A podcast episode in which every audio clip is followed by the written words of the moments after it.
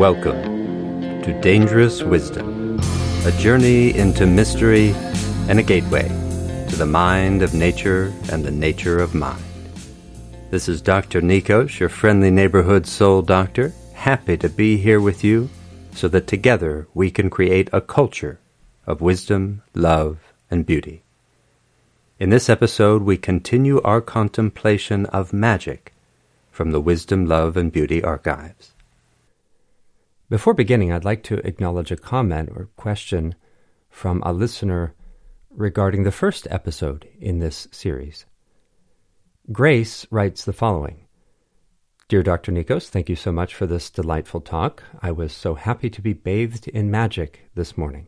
The thing I'm most left with, however, is around archetypal ideas of death and descent and rebirth. I realize all my sadness at the state of nature and the world is because I am living through a death and descent with very little sign of rebirth. I wonder if you've already written about that elsewhere. Best wishes, Grace. Thank you, Grace, for such a sensitive reflection. A poetic soul at work, clearly, and I think expressing something a lot of us may come to feel or already know that we feel. And I'll say first that your question is profound and important, and love wisdom is training for death. Plato taught us that and the other traditions of wisdom around the world are quite clear about the importance of relating our training in love wisdom, our growth, our maturation as beings, to our own death and the life and death process of this world. And so we have to spend a lot of time talking about things like this. And we will do some contemplations specifically around death and I will, uh, for instance, ha- there's one I will share, I think, in the future about uh, how I helped my mother to die and what that was like. And I also want to acknowledge that you have touched on one of the reasons this series is so important for me, because in discussing magic, we are talking about this very problem that we seem to be involved in a death and descent. We seem to be involved. One way to look at it would be to, we're involved in a very serious kind of initiation at a large scale. That could be one way to look at it, because that the rituals of initiation often mimic this Uh, death and resurrection show. So the hero's journey is often a reflection of this death and resurrection show that we discussed in relation to magic in the first episode. So, on the one hand, Grace, I promise to have contemplations specifically about that question of death and how love wisdom relates to it. And also, as you continue to listen, as we all continue to contemplate together the nature of magic, we will hopefully come to a little bit more clarity about our situation and maybe think about ways we can relate to it more skillfully so that our response is one of compassion. And of course, we need compassion. This is a sign whenever we have these are, there is a blog post on symptoms of soul scurvy. And when we feel at, at such a loss, when we feel grief, when we feel powerless because all the things are happening to the world, the world's being degraded, and we can feel very powerless, and we can feel like the soul is missing this active component of human life, which is to rejuvenate life, not to degrade it. So there's a real sense that something is out of whack. And it's why it's so important not just to turn to spiritual practices and say, oh, I'm just going to make myself feel happy and peaceful. I'll meditate and then I'll feel okay. And mindfulness reminds me that I'm safe. The world is falling apart. So our practices have to be responsive to the soul's calling to participate in life more skillfully and realistically. And that's what we're trying to think about with magic. Does magic help us to participate in life more skillfully? And compassion. I'll say it again. So there are many teachings on compassion on the website. The resources page has teachings on basic ex- explanation of compassion, also the four levels of compassion, Tonglen.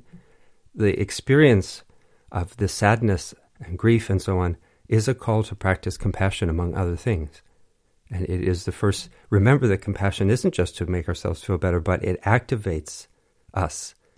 In our soul, there is an activation energy that we want to do something, anything. And as we liberate ourselves into larger ecologies of mind, we find more skillful responses. So, all of those things really we will touch on in some way as we continue our inquiry. So, uh, I thank you again, Grace, for that wonderful reflection. And last time we considered the experience of magic, and as we inquired into it, we found that experience itself is magic. We tend to take experience for granted and to have fundamental confusions about the nature of mind and experience.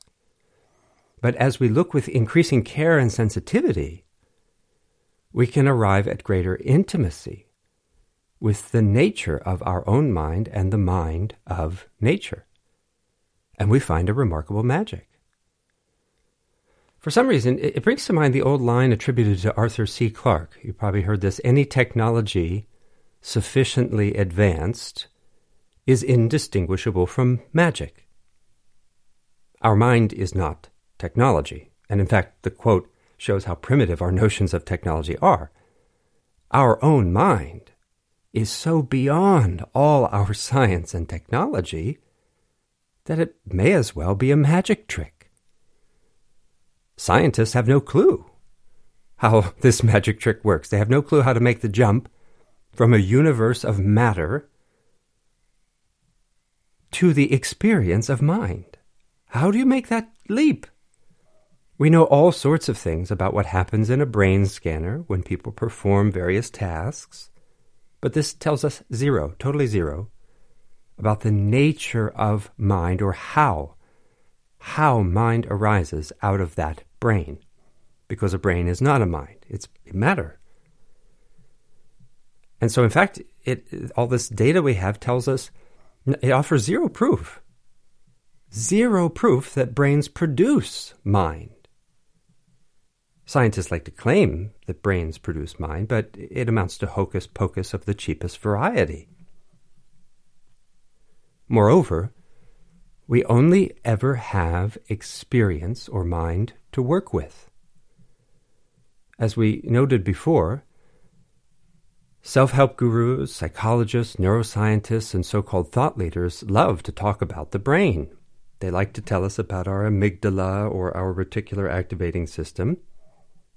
But if any of them can find a way to improve the life of the world by pressing on their reticular activating system, they should win 10 Nobel Prizes. We don't change our life by means of our brain. We can only change our life and the life of the world by means of the mind, which is what the wisdom traditions teach us how to work with it. Lojong is mind training.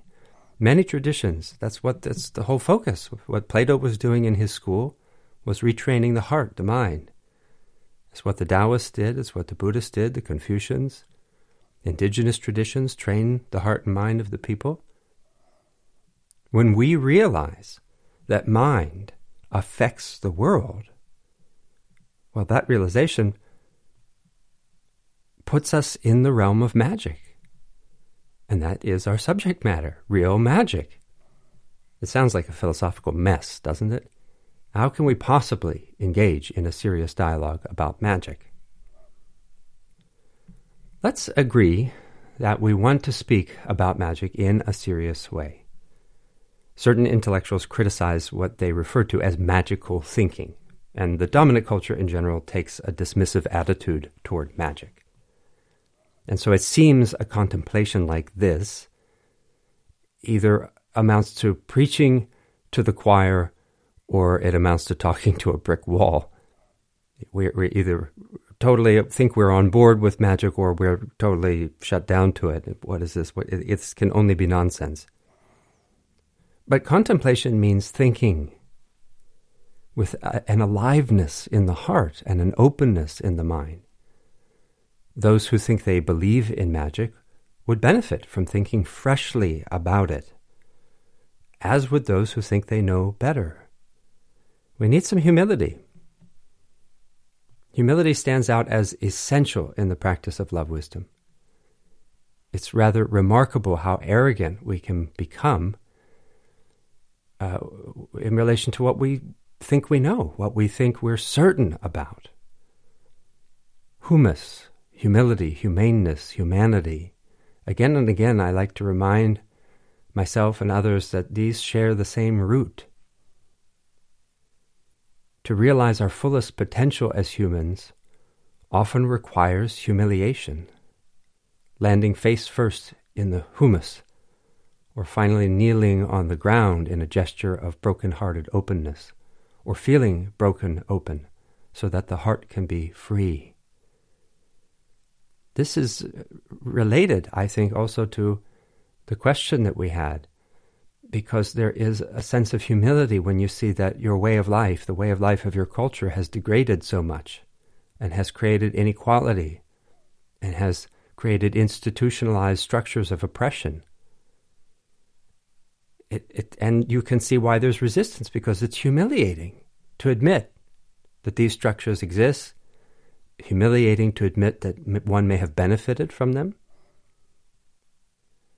So here we face the need for humility and to ask, well, is there a better way to look at the world, to understand? We can usually notice a special quality in the greatest insights of our lives. That quality we could refer to as transrational or non rational. That doesn't mean irrational. However, these insights might have appeared irrational prior to experiencing them. And that's going to be essential for any serious conversation about how to live better and any serious conversation about magic. Now, it might seem strange, and there's a paradox here. We could call it the passion of the soul. The soul wants us to think something we cannot yet think. Might be thinking about magic, it might be thinking about economics, race, human privilege, white privilege, male privilege, whatever it might be. Thinking about what our true nature is, what the true nature of the cosmos is. The soul wants us to think something we cannot yet think, and this thinking threatens the ego. So, what does the ego do? It uses reason and emotion as a defense against the possibility of the new thinking. You can't do it because it's being fended off before it can get going. Both reason and emotion take offense to any suggestion that invites us to draw near to this new kind of thinking. In our culture, the dominant culture, we often find reason seemingly more reactive in some sectors, and we find emotion seemingly more reactive in others. It's become a commonplace to talk about moving out of the head and into the heart. But the heart has its reasons too. And our ego can activate our emotional defenses as effectively as it activates our rational defenses. In every case, what we call reason and emotion arise as interwoven. But our practice of making a duality between the head and the heart creates an extra layer of trouble. So that part is true. But let's not make the mistake of keeping the duality going. Let's not speak about reason on the one hand and emotion on the other and try to say that, for instance, magic is emotive and rationality lacks feeling or something like that that magic is intuitive and uh, reason is analytical. There are certain truths there, but it's overly simplistic. More important is the reflection, if we could just reflect on the ways we get defensive around things, around anything we don't want to hear, even if it's our favorite subject matter, but we don't want to hear somebody say something we don't agree with. And let's acknowledge the possibility that our reason and our emotion can take offense at the suggestion that magic might be real. And we can even get rattled at the suggestion. Or if we already are, feel very open, we might feel very California about it and uh, think we know a lot about magic, but then we will take offense to someone's suggestion that is not in alignment with our belief. And all this means, too, that we have to recognize, we have to consider that we may have unconscious motivations, fears, and habits. Unconscious means not conscious. And our unconscious can get us to reject something and to come up with convincing reasons and compelling emotions to help us avoid the passion of the soul and to keep away a thinking we cannot yet think. In this case, potentially a thinking about magic, a thinking about mind, a thinking about ecology and cosmos. Perhaps this makes sense already, or perhaps it needs just a little more clarification. This is important, or else we cannot engage in contemplation together, and this will just be a bunch of words that you either agree with or not. The sense of magic we want to get at is too important for that. So it's worth a little effort to arrive at a modicum of clarity and openness. Now, for one thing, let's discern a difference between thought and thinking. We've touched on this before in other contemplations. Thought is the past. Thought is an elaboration of what we know. Thinking means something alive and alive, something fresh and responsive. Generally speaking, we live trapped in thought, but we can liberate ourselves into thinking. It's the reason why the sages are, are, are there. They're there to tell us we're not wise yet. If we can admit that, then we might admit, well, maybe I am trapped in thought. Maybe there is something else for me to think that I can't yet. So if we can admit in some way or other that we could be a little wiser, and more loving, more beautiful than we are now, then we simultaneously admit that a kind of thinking is, at the moment, unavailable to us, just not capable of thinking it. Our wiser self could do this thinking. And somewhere in us, the wiser self is, you could say, already there, but it's encumbered. We are trapped in thought. The wiser self is covered over by it. So while we remain more ignorant, the new thinking remains unavailable. Nevertheless, the soul wants us to do that thinking. The soul does not give in and does not give up on our situation. The soul doesn't give up on anything just because we've gotten stuck, just because we've gotten trapped in delusion. So the soul has not given up on the world. Even seeing all the degradation around us, the soul's not giving up. The world's not giving up. Earth isn't going to quit. She's not going to hang up her hat and say, Well, I guess that was it. I'm done. She's got billions of years left. And we have our time left. The soul is not willing to give up. That's joyful perseverance, that we don't give up on ourselves or other beings. There are beings who depend on us. So we could call this other aspect of ourselves wiser, and that means we call it more loving, more compassionate, more graceful, more beautiful, more inspiring, more inspired. And the soul longs for this as its true nature and drives us toward this experience of wiser, more loving, more compassionate, more beautiful. But because this other way of being, this which sounds so nice, doesn't it? Wait, more wise, more loving, more beautiful. That sounds great, but it threatens the ego because the ego is living how it lives. And so we get into trouble. We get involved in distractions. Uh, of course, it sounds ironic when we put it that way, but why would, why would we shut down around something that's wiser? Because remember, again, from the standpoint of where we're at, the wiser, more loving, more beautiful thing might seem irrational. And the ego takes offense, literally takes offense to it and represses it, holds it at bay, and it activates our reasoning and our emotions to help. So we have a bad feeling about it. It's scary, maybe. Or we say, oh, I, that's not right. Or then we have lots of good reasons. The poet W.H. Auden captured the essence of this strangeness in uh, famous lines. Maybe you've heard them. He wrote, We would rather be ruined than changed we would rather die in our dread than climb the cross of the moment and let our illusions die. That's wonderful, isn't it?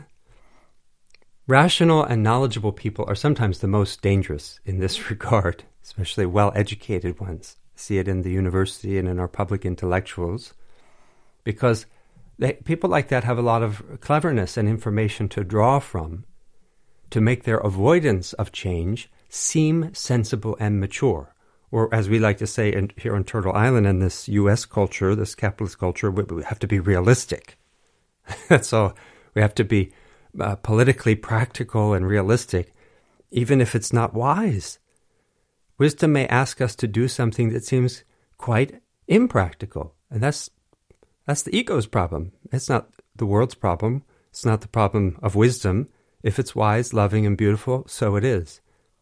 Call it impractical, say you can't do it, come up with a million reasons. Doesn't change reality. All of us are subject to these sorts of reactions. All of us are. Doesn't matter how clever or educated. That's why, again, it's just a commonplace in America to, to say, well, it's not practical. Plenty of highly emotional people, too, avoid what threatens their beliefs. It doesn't restrict itself to being reasonable or rational or argumentative. So, in some ways, the major problem in the dominant culture, though, I would say, has to do with the ocean of emotion and the drought of critical thinking. We actually have far more emotion. People think it's, well, we're all, the dominant culture is characterized by this critical stuff. Yeah, sure. But take a look at the US and you see an ocean of emotion. A lot of emotional activation, and we don't know how to think critically. The political and economic system of the dominant culture deliberately plays on both reason and emotion. But it really couldn't function without stoking fear, anger, and craving. Those remember it goes all together with thinking. So people are thinking. The fear and the anger and the craving go together with certain kinds of thinking. Despite what many New Age or alternative thinkers propose, we have not become too rational, I don't think.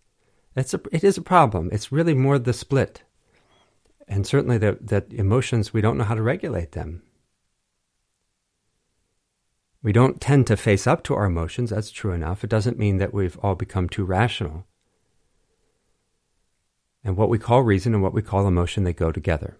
And some of the more emotional people in our culture make no pretense to sound like they carefully considered all the available evidence and made a rational analysis of the situation. On the other hand, many people do make such a pretense. I, I really considered the evidence and so on, even though the evidence is not really what's driving their, their conclusion uh, they may not have thought very carefully. They may have considered the evidence from already a biased point of view. So, rational and knowledgeable people do this. And they may even dismiss evidence and arguments that don't align with their beliefs. They say, well, it can't even be, it's not even possible. I'm not going to consider that. that. There couldn't be evidence for such a thing. So we face a sticky situation in general uh, this is just a basic problem in love wisdom. It's a problem of becoming wiser. And if you're going to discuss something like magic, wow, it's just amped up. Any form of wisdom, love, and beauty can threaten the ego. That's part of the dangerous. That's what dangerous wisdom means in the good sense. It threatens structures of power inside us and outside. The more edgy the subject matter, the more likely our reason and our, emotion will take offense. And then we can't even get started. And on the other hand, if the wisdom, love, and beauty in question seems to align with beliefs we already have, well, there we hold on to the beliefs rather than letting go into a potentially broader vision as we move from mere belief to critical experience. In general, liberation means a release from some kind of false belief or system of beliefs a release from some restricted form of life or restricted experience of consciousness, restrict, restricted experience, we could say. You know, it's a, a movement from something that's constricted.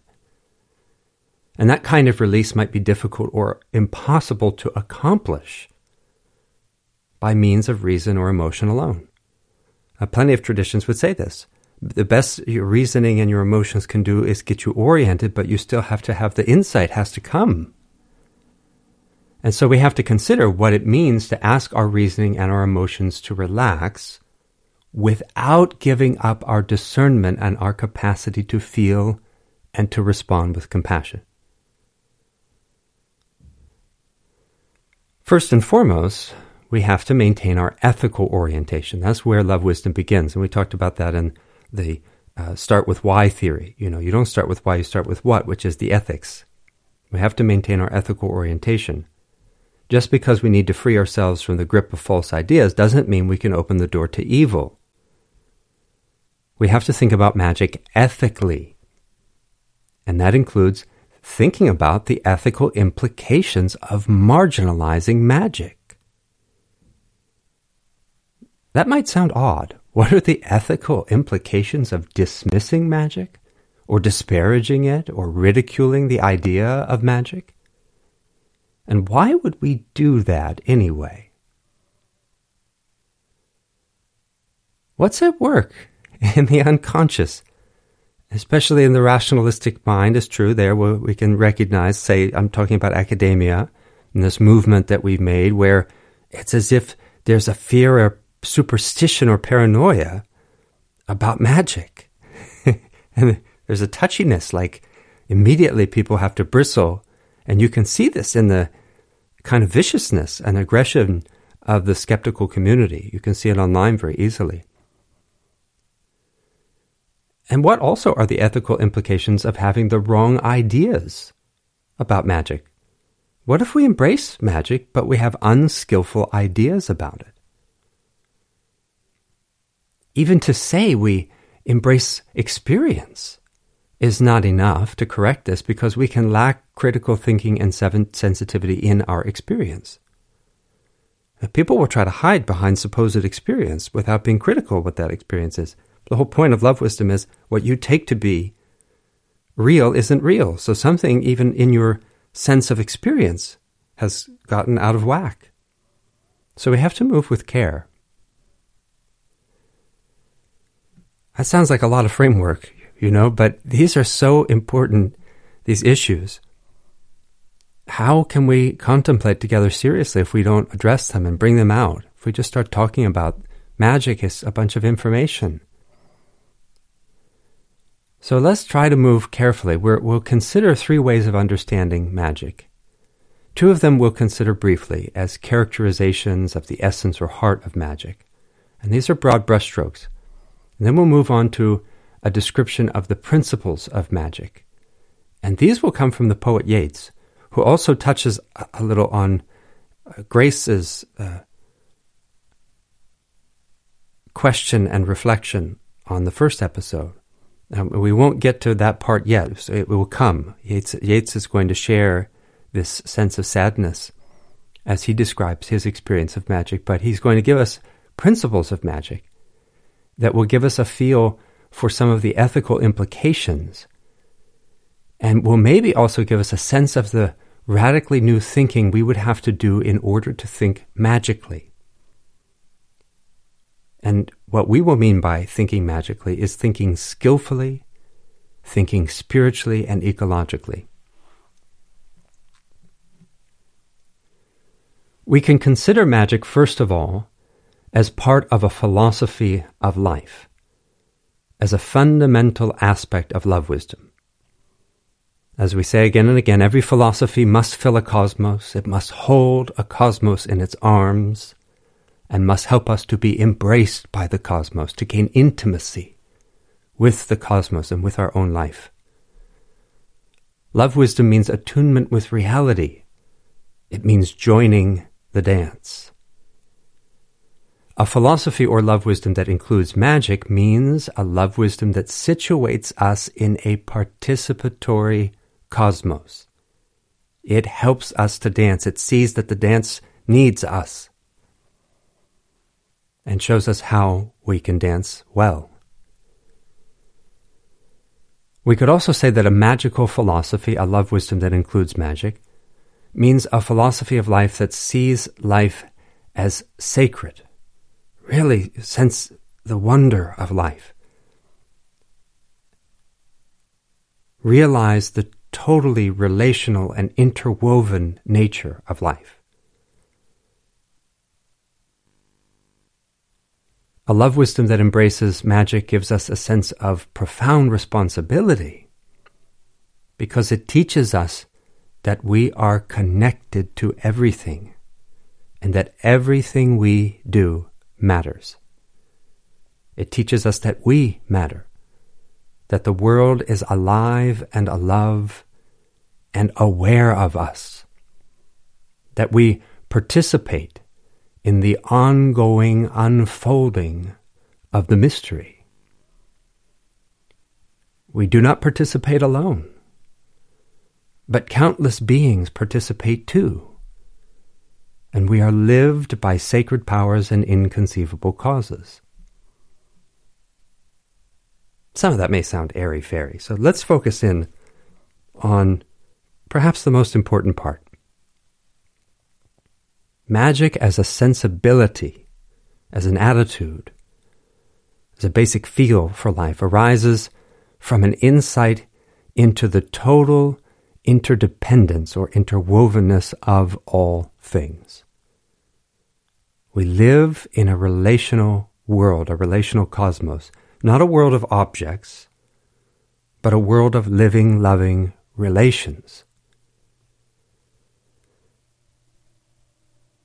If that's true, if we live in such a world, in a, a sacred or wondrous flux and flow, in which all things arise totally dependent on one another, then we can reasonably arrive at a magical sensibility. Simple as that. So that's one way to think of it. A second way to think of magic views magic as an art of awareness. In general, we still cannot speak of a philosophical idea without a cosmic context. That's a general thing. We just can't do it. So, an art of awareness can only mean awareness in relation to our general feel for the cosmos. To keep things simple, we could say that the world's wisdom traditions consistently emphasize awareness. And many sages teach us that we live as if asleep in our lives. Any culture rooted in wisdom, love, and beauty orients its citizens to awakeness and awareness, sensitivity. An art of awareness, which we could also call an art of attunement, means a practice that helps us wake up and realize a profound attunement with reality. And this would mean things that transcend the ego, they go beyond us. Such an art, an art of awareness or attunement, has at least two functions. One function has to do with knowledge and action. If we face a challenge, a problem, an illness, a crossroads, or any number of apparent barriers that require insight, we might try various things to move forward. Most of the practices of the dominant culture belong to the same limited and limiting style of trying to break through the barrier, trying to do something. On the other hand, the wisdom traditions, including indigenous traditions, teach us various ways to wisely, ethically, and gracefully liberate ourselves into larger ecologies of mind so that an insight comes not so much from us as through us. And that insight, this is key, will not only be good for us, but good for the community of life. A shaman, for instance, may go into a trance and they may journey into another realm to seek the cause and the cure for an illness. And so they will help their community and they will keep the community attuned to larger ecological realities, which we can also refer to as spiritual realities. Generally speaking, the dominant culture tends to dismiss such things. But even in the dominant culture, we know famous cases of people solving problems in dreams, which they could not resolve consciously. And we know of cases of illnesses going away. We call that spontaneous remission. But that spontaneous remission seems to bear the marks of the influence of a larger ecology of mind. In other words, what happened was something more spiritual than medical. Certainly, that's why we call it spontaneous remission. It wasn't a medical cure. We also know that the religious traditions, even of the dominant culture, have stories of magic in them. For instance, the staff of Aaron, which turned into a sta- snake, and the staff of Moses, which God turned into a snake and then back into a staff again, and which Moses apparently used like a magic wand to part the Red Sea. Many saints and sages healed people and performed miracles, which means they performed sacred magic. And nowhere in the Bible does the divine indicate that the divine itself will never allow magic. I mean, the divine performs magic, lets other beings perform magic. So it's obvious the divine allows magic. Especially with the right intentions, it's righteous.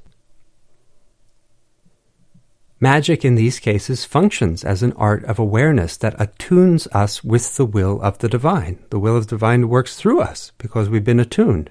We're not out pursuing our own agenda in these cases. Many philosophers have taught arts of awareness. It's central to love wisdom to teach this because it's about waking up. One of the greatest world philosophers of all times is still a contemporary of ours, Thich Nhat Hanh. He pioneered and engaged spiritual life, and he faced incredible challenges, tremendous. If you read about some of the things that he and his students and, and friends went through, for instance, in Vietnam, it's astonishing. And they navigated all of this on the basis of their practice of love wisdom. And Thich Nhat Hanh had a very deep practice. And he and his students speak and write often of relying on arts of awareness to carry them through impossible situations, giving them insight and poise to move forward in the face of otherwise overwhelming difficulties.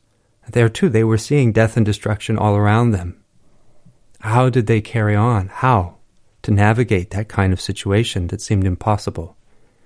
They relied on the arts of awareness, they relied on magic, which made things possible that they could not have, they didn't have any other explanation. Literally, they were relying on nothing but awareness and intention, the essence of magic. The wisdom traditions value arts of awareness most of all for their ability to bring us to insight into the mind and nature, into, into what we are. That's what the arts of awareness do. That's the best medicine of all, is to see the true nature of self and reality. To really know what we are.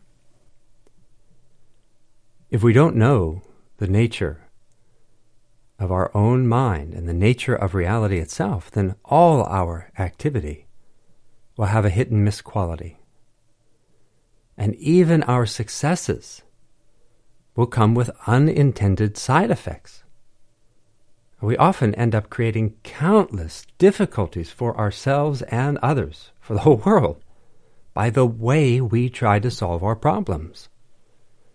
Arts of awareness not only bring us intimacy with our own experience, intimacy with our own true nature and the nature of reality, but they also grant us more skillful, graceful, ethical, wise ways of working with our lives.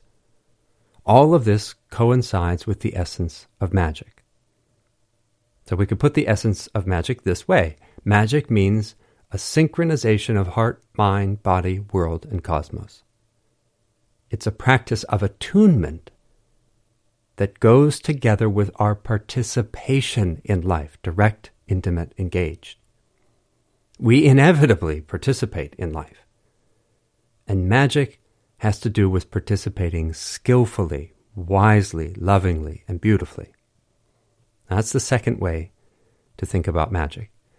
And for the third way, we will consider the words of the great poet W.B. Yeats. Yeats wrote the following passage. It's, it's not too long, it's easy to follow, and I'll let you know when we reach the end, so I'm just going to read it.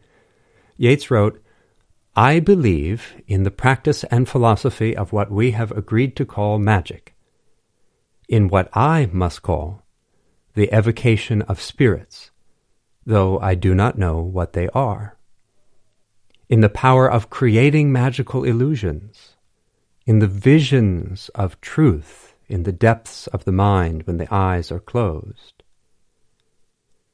And I believe in three doctrines which have, as I think, been handed down from early times and been the foundation of nearly all magical practices. These doctrines are one, that the borders of our minds are ever shifting, and that many minds can flow into one another, as it were, and create or reveal a single mind, a single energy. Two, that the borders of our memories are as shifting, and that our memories are a part of one great memory, the memory of nature herself. Three, that this great mind and great memory can be evoked by symbols. I often think I would put this belief in magic from me if I could for I have come to see or to imagine, in men and women, in houses, in handicrafts, in nearly all sights and sounds, a certain evil, a certain ugliness that comes from the slow perishing through the centuries of a quality of mind that made this belief and its evidences common over the world. Okay, that's the quote. And you can see Yeats putting this problem, the sadness, the grief, it's, it's his way of linking the ecological catastrophe, the evil and ugliness we might see in the world, linking it to the death of magic. So the ultimate death and resurrection show for us might be the death and resurrection of magic. It died in the dominant culture. Could we resurrect it? And in so doing, resurrect and rejuvenate the world. That's one way to think of what might be at stake here. It's marvelous for him to just just confess this struggle. I, I wish I could put the idea out of my mind. He's saying, but he can't. Why? Because he experienced it. It's not a belief, really. He didn't. He wasn't clear there. It's not a belief. That's why it won't leave his mind.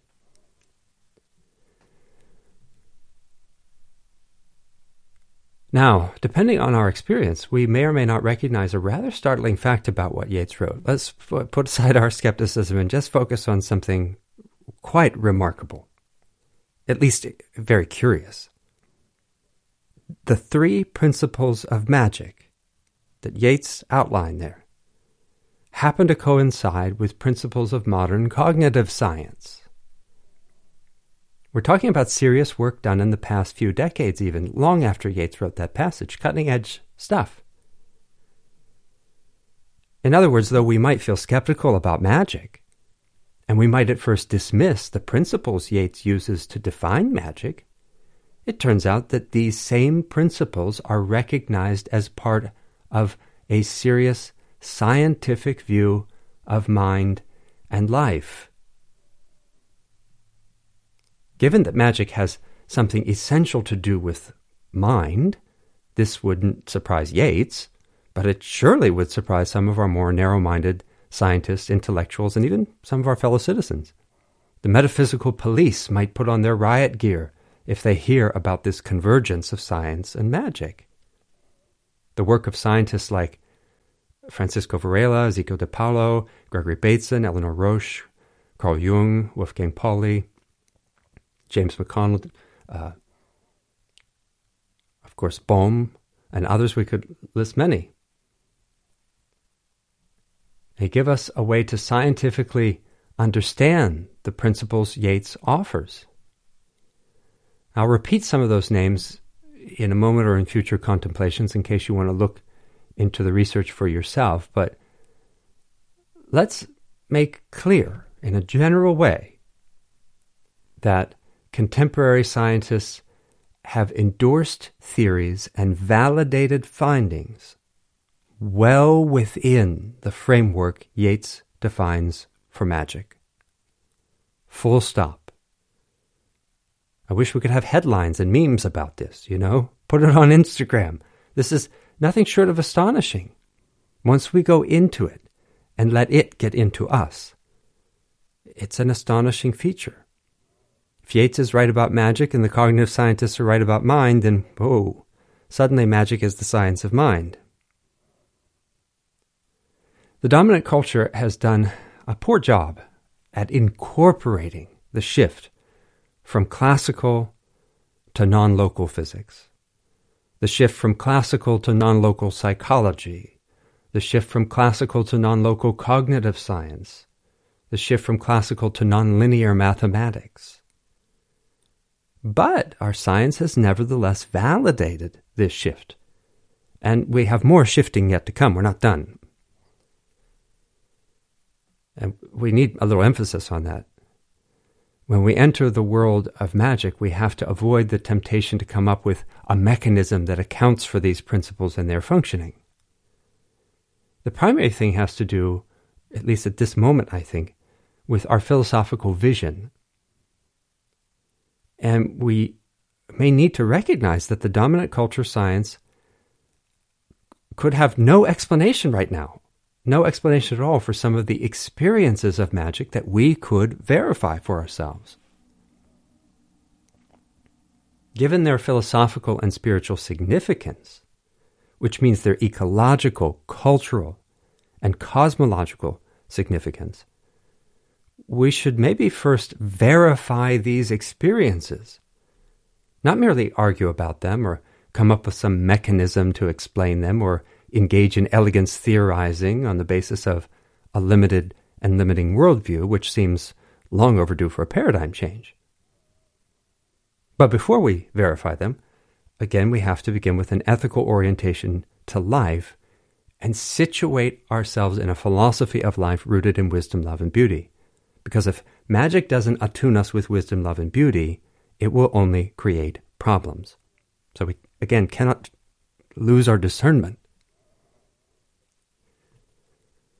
Well, let's consider these three principles in a little detail. Really, the first one is the one we're going to focus on right now. To think about that, this first principle from the perspective of cognitive science and critical philosophy. Now, the first principle, again, is that the borders of our minds are ever shifting. And many minds can flow into one another, as it were, and create or reveal a single mind, a single energy. If we contemplate that first principle with a little detail philosophically, it will make the others, I think, a little bit easier to understand. And then we could begin the process of experimentation and verification more easily, maybe. Magic is not a belief or dogma, but something we must critically understand and then seek to understand by means of direct experience and verification. And we can look at this first principle as a kind of keystone, or better put, a, a mother tree in the forest of our thinking. Our current monocrop forest of thought doesn't have this mother tree in it, not really. And th- that monocrop behaves with hostility toward this mother tree. But if we look with care, if we take care of this tree. First, maybe she's only a seedling, she's a potential mother tree. But we may find that this tree belongs to our natural ecology of mind. Now, how can we begin? Well, see if you can do something without thinking too much. I know I just said don't think too much, but just respond as quickly as you can to this question. If I asked you to point to yourself, where would you point? Go ahead, just point to yourself. Indulge me. Now, it seems an innocent question, or maybe silly, but if we inquire into it together, we may find some assumptions about ourselves. Well, first question Did you point to your head? You probably didn't, and that seems significant. If you were pointing to yourself, did you point to your head? Most people probably don't point at their head, which means the dominant culture's science hasn't gotten to every last bit of us. For many, if not most of us, it still feels unnatural to designate ourselves by pointing at our head, despite the fact that dominant culture science reduces us to our brain. You probably don't feel like a brain, do you? Now, some people might point at their body, maybe even the area of the heart.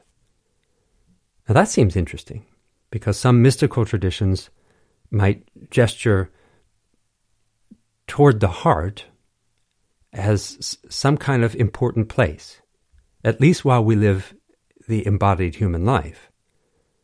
Of course, those same mystical traditions would not say that we are really something localizable. Mystical realization gets us to see that we don't fit inside a body. It's not that our body has a soul and it's there in the heart, but rather the soul has a body. The body is inside the soul, not the other way around.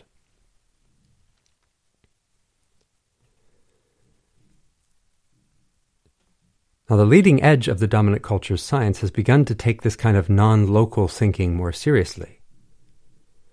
While powerful currents in the dominant culture's science reduce us to a brain, careful and rigorous science has accepted a weird suggestion.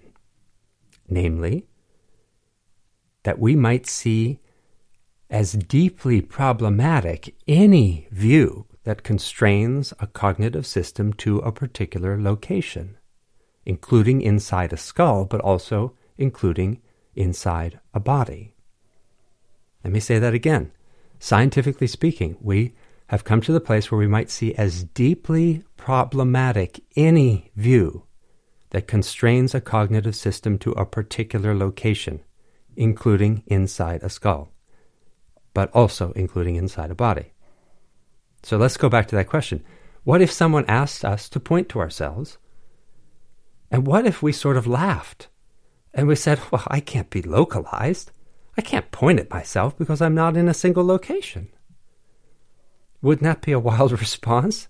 I mean, if we responded that way from a place of intimacy, not as a theory or a belief, but as an experience, we might call such an experience rather magical. Experience. That if I said, point to yourself, and you just laugh because you are having the experience that you're not in a particular place. Now, in fact, it's a perfectly scientific view as well. The science has become pretty sophisticated. It relies, in many cases, on complex, nonlinear mathematics. We're not going to get into all of that. But we could perhaps put some of the basic discoveries about mind in, in various ways and maybe the simplest and deepest truth comes to this mind is relational. We have a tendency to try to turn relationality into a matter of interactions between things that already exist in their own right. You see, like it's relationality means this thing over here is related to that thing over there. But the deeper relationality taught by the wisdom traditions and now integrated into cutting edge science, indicates that relationality goes all the way down, so to speak. We don't find things that relate, but relationality gives rise to the fleeting processes we refer to as things. We treat them as solid, but they're just relationality. They're just a dance of relationality. The cognitive scientist Ezequiel Di Paolo gives a clear analogy to make the point about relationality. In a paper called Extended Life, you can look that up, Di Paolo writes, quote, As relational in this strict sense, cognition has no location. It simply makes no sense to point to chunks of matter and space and speak of containment within a cognitive system. Inspect a baby all you want, and you'll never find out whether she's a twin. End quote. That's a clear statement and a nice analogy, isn't it? Being a twin is something we cannot locate in a single body. It's a relational quality. Being a mind is likewise not something we can strictly locate in a body. Mind is relational. We can understand this in limited ways. Of course, we can make it too limited. We can actually even get a sort of glimpse of it, but usually our ego cuts off any understanding because it's a little too freaky. Just notice in, in yourself maybe that there's this temptation to still think that it's objects that are being related. But we do have examples, you know, and the examples both show us the temptation to go into the reification, making things into things, and also show us uh, that it doesn't really hold up. You know, maybe you heard about Timothy Leary, who made the LSD experience quite famous. And even if we've never tried LSD, I've never tried LSD, maybe you have, but you still, I've still heard this expression of set and setting. We know about that. Set and setting means that the context of the LSD experience profoundly affects the experience itself. Set and setting. The context of the experience profoundly affects the experience. The set is your intention, and the setting is the literal what's the place look like? You have candles, is it nice? You know? Now that might seem minor, but it's not. Because the meaning of psychedelic, the word psychedelic means mind manifesting.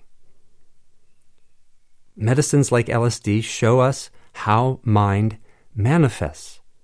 They show us, we see, we experience the manifesting of mind. We normally don't notice it. And people discovered what the wisdom traditions, including many indigenous traditions, have taught for millennia that mind manifests relationally. And that means we have to go further than our initial thought that a mind manifests in a context. It doesn't matter if we're talking about an LSD experience, which just makes the nature of mind and its capacities potentially more obvious, not necessarily, but to some degree. Doesn't matter if we're talking about LSD experience or we're talking about the difference between how we are with our boss and how we are with our spouse or our dog. It is not that our mind manifests differently in each of those contexts, but that mind itself is the interdependent arising of the contexts. Let's say that again and contemplate it. Mind is the mutual arising of contexts. Once we say that, we have really said mind is the mutual arising of all things. Because we lose the duality between context on the one hand and things in a context on the other.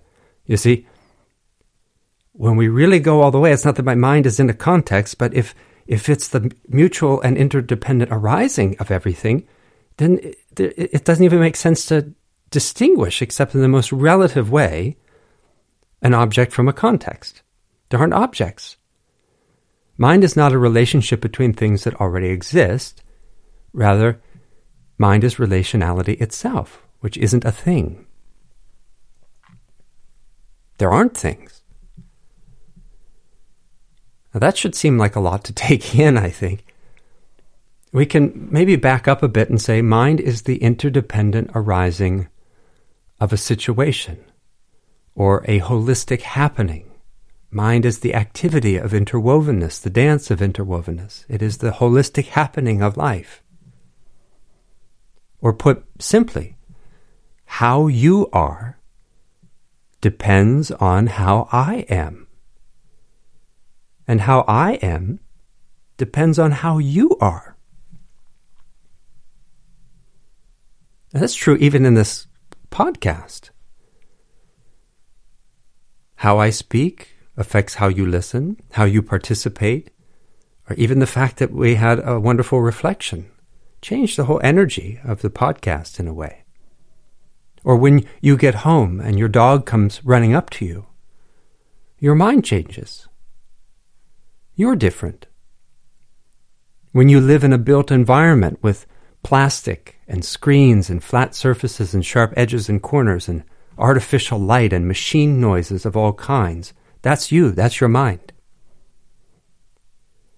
When you instead go to a place where you primarily sense grasses and trees, branches and leaves swaying in the wind, rivers rolling and whispering, birds singing and flying. You hear the flapping of their wings in the sky, horses galloping and calling out to each other. That's you. That's your mind. All of that makes you, constitutes you, and you make all of that. You make it.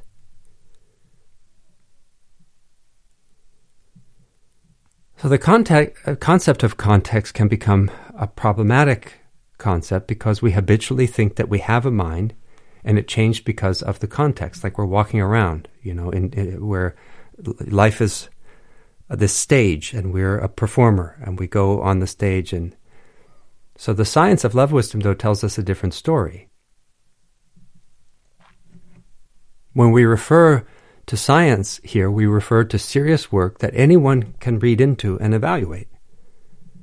We can find the major theories and hypotheses by looking up things like enactive cognition, enactive, E N A C T I V E, enactive cognition, or extended cognition, or nonlinear dynamics applied to cognitive science. Some of the major theorists and investigators include people such as Francisco Varela, Ezequiel Di Paolo, Gregory Bateson, Eleanor Rosch, Carl Jung, Stan Grof, and philosophers like Evan Thompson, Alvin Noe, Anthony Chemero, many others, many. Eh, John Dewey. It's all serious work. These scientists and philosophers merely put into technical language the insights of the wisdom traditions around the world. Together, the science and the love wisdom tell us that our mind depends totally on what we think of as not our mind. In rather narrow terms, our mind is constituted by what we call context, not merely affected by it, but constituted by it, and the reverse is true as well, which means total interwovenness. Our mind thus transcends our skull and our skin and because of how freaky it is to think of mind transcending the skull or the skin, we remain like fugitives trying to hide behind our own skin. The philosopher Arthur Bentley put this general problem in stark terms. He wrote a rather marvelous little essay in which he invites us to see that the human skin itself human skin itself is what he refers to as the one authentic criterion of the universe, which philosophers recognize when they evaluate knowledge and knowing. Let's think that through again. Human skin is the one, one criterion in all the universe that philosophers agree on when they evaluate knowledge and knowing. Now, he means, in one sense, academic philosophers, but he also means all of us affected by con- conquest consciousness. And all of us, of course, are philosophers. We're all philosophers, and everything we do depends on knowing. And we have come together here and now to ask what we know about the world, what we know about magic. Do we know it exists? Do we know there is no such thing? How do we know the world? How do we know the world? Is there a magical way to know the world? Is magic a skillful way to know the world and ourselves? How do we know the nature of our own mind? Do we know it?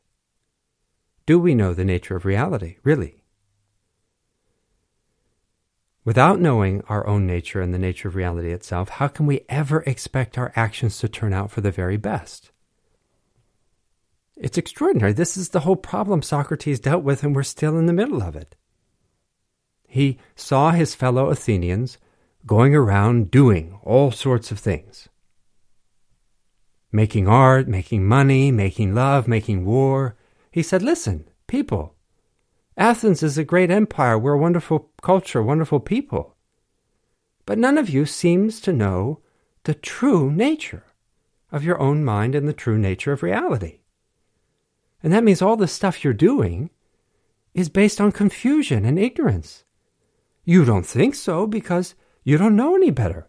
In fact, you think you know what you're doing. And you think you have evidence. You say, Of course I know what I'm talking about. Look, I got rich. I went and won some wars. I wrote a play. I got awards for it. But Socrates said, Look, reality is going to catch up with you. No lack of wisdom goes unpunished. And so I'm telling you, Athens is going to fall apart. And that's what happened.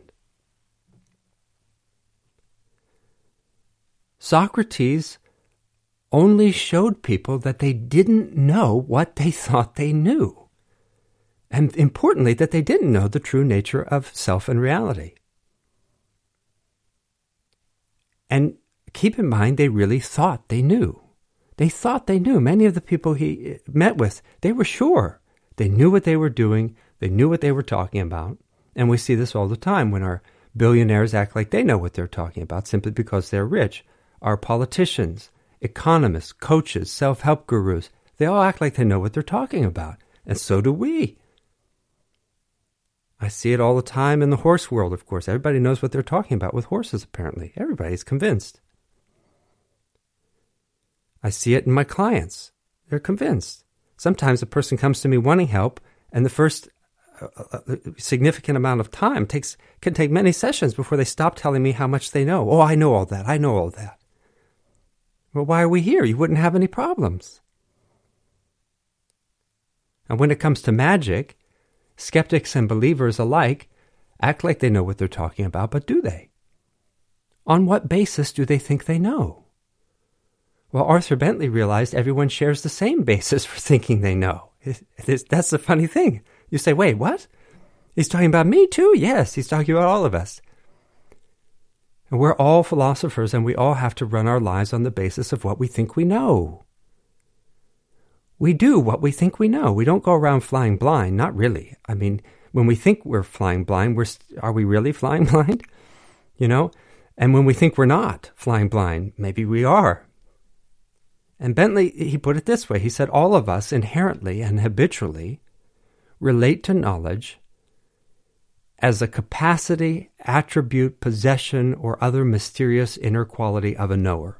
That's a quote. He said, All of us relate inherently and habitually, relate to knowledge as, quote, a capacity, attribute, possession, or other mysterious inner quality of a knower, end quote. And he put knower in quotes too, like there's this mysterious thing.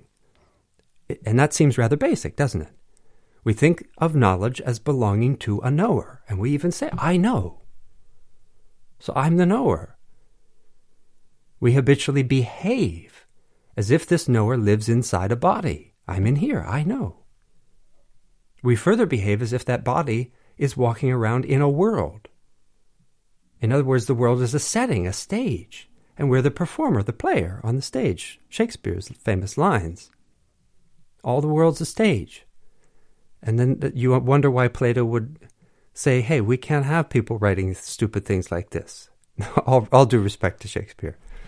But the idea, the philosopher, what Plato was criticizing is, you know, the artists sometimes they get things wonderfully right, but Socrates found out they weren't they weren't wise. They didn't know what was wise and what wasn't in their play, or if they wrote something wise, they didn't know why it was.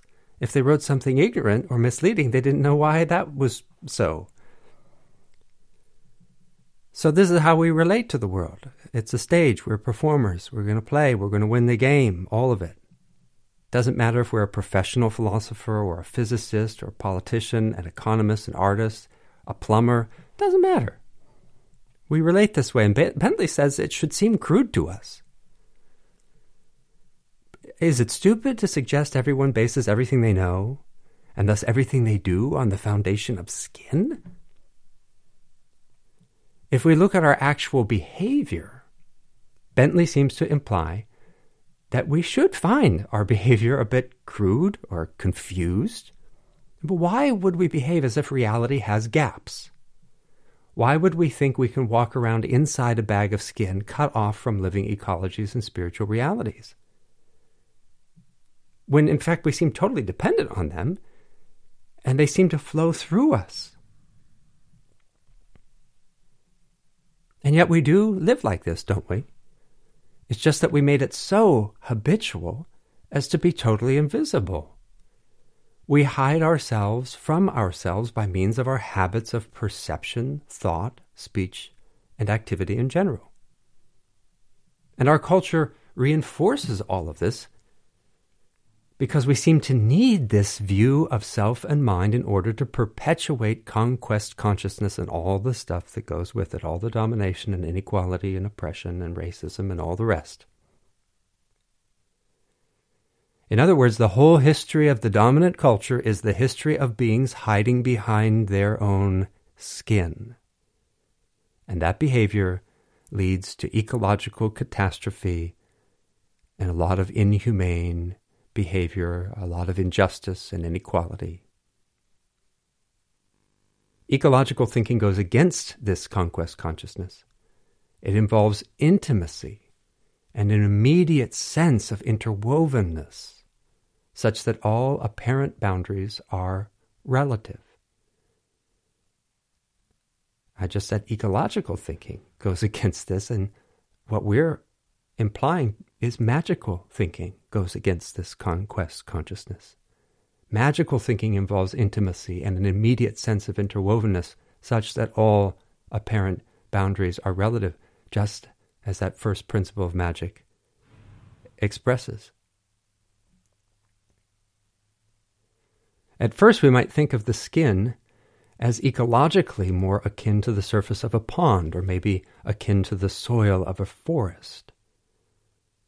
The philosopher Tim Ingold wisely pointed out that we don't really need to draw an analogy between our mind and the soil or the ground in general. He realized we cannot possibly make a firm distinction between the two. Rather than being confined within our skull, our mind extends along pathways, pathways of development that grow and move like roots, shoots, flowers, and fungi. Ingold points out that what we might call the ground of knowing is not some sort of internal substance or substrate or thing that resembles the ground we think of as outside ourselves, but in fact, the ground of knowing is the ground we walk. It's a revolutionary thought. Instead of our habit of experiencing and doing our walking as a behavioral output of a mind inside a bag of skin, Walking is itself thinking. And the thinking of walking differs from the thoughts of a supposed thinker inside a bag of skin, inside a cubicle, inside an office.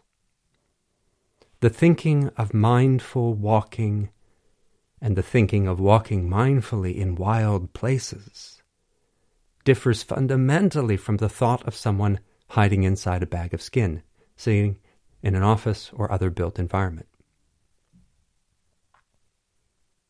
And let's notice with care and attention that religion and philosophy, as a matter of beliefs we have inside our skin, differs radically from spirituality, love wisdom, in relation to living ecologies, the wider community of life and in relation to the cosmos itself. The dominant culture is happy with beliefs we keep inside a bag of skin, especially when we use them to try to control what other people do with their bag of skin.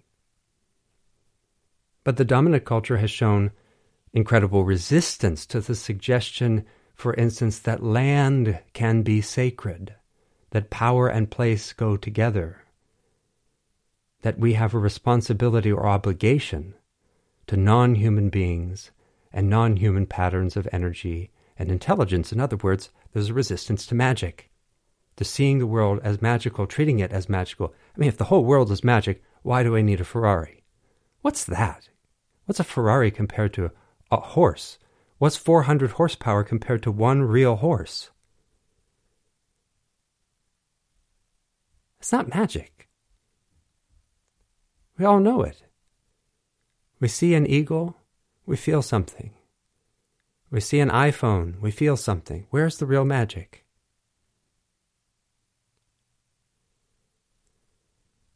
As a kind of generalization about the dominant culture, we could say most people in the dominant culture have no sense of the sacredness of the land where they live, no real idea of the processes of life unfolding where they live, no connection with the beings, the trees, the food, the medicines, the animals living where we live, or the beings who should be living where we live, but who got evicted perhaps many years ago in order to create the built environment that we find so convenient. And then, of course, we hop on airplanes, we go wherever we want, perhaps thinking we can go to someone else's sacred place and know it because we paid for our ticket or whatever we did that we think earns us the right. And we don't have that hubris consciously. Consciously, in fact, we might try to express humility. Consciously, we may tell ourselves and everyone else that we're making a sacred pilgrimage or some other nice story. But our human privilege and conquest consciousness still directs the show. We don't behave fundamentally as if we would have to live in a place a long time. And in humility and with great passion and care, come to know the place and allow it to know us, to allow knowing to happen through our interwovenness with the place. And thus that knowing wouldn't be confined inside the skin. It would be the place's knowing. Think what the world knows about us. Think what we teach it. Look at those degraded places. Look at the landfills. Look at the places where there's extinction an ecocide. What kind of knowing is that? What's the human knowing? As a generalization about the dominant culture, again, we could say we have no real connection to place, no sense of the sacredness of the land, no sense of the countless sacred potentials for our own thinking. The potentials for magic, they don't exist because it depends on context. We behave as if we could think in a landscape, as if ecology serves as some kind of backdrop and the thinking can just go on, whatever. But instead, our best thinking arises as interwoven ecologies, alive, alive, and sacred. And when we take these things to heart, our self becomes more noble, more dignified, and far more expansive. As Paul Shepard wonderful philosopher wisely noticed. It liberates us because, as he put it, quote, the beauty and complexity of nature are continuous with ourselves, end quote.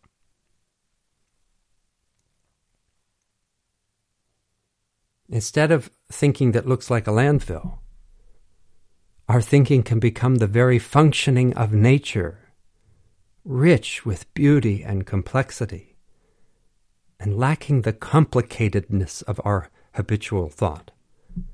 Our thought is complicated, but not complex. It is elaborate and at times novel, but not profoundly beautiful and original, not usually.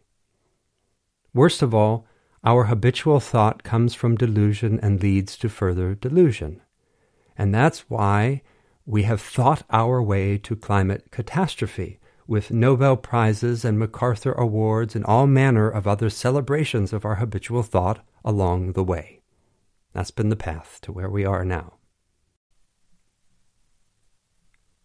We have again discerned a difference between magical consciousness and conquest consciousness. Nature is magical.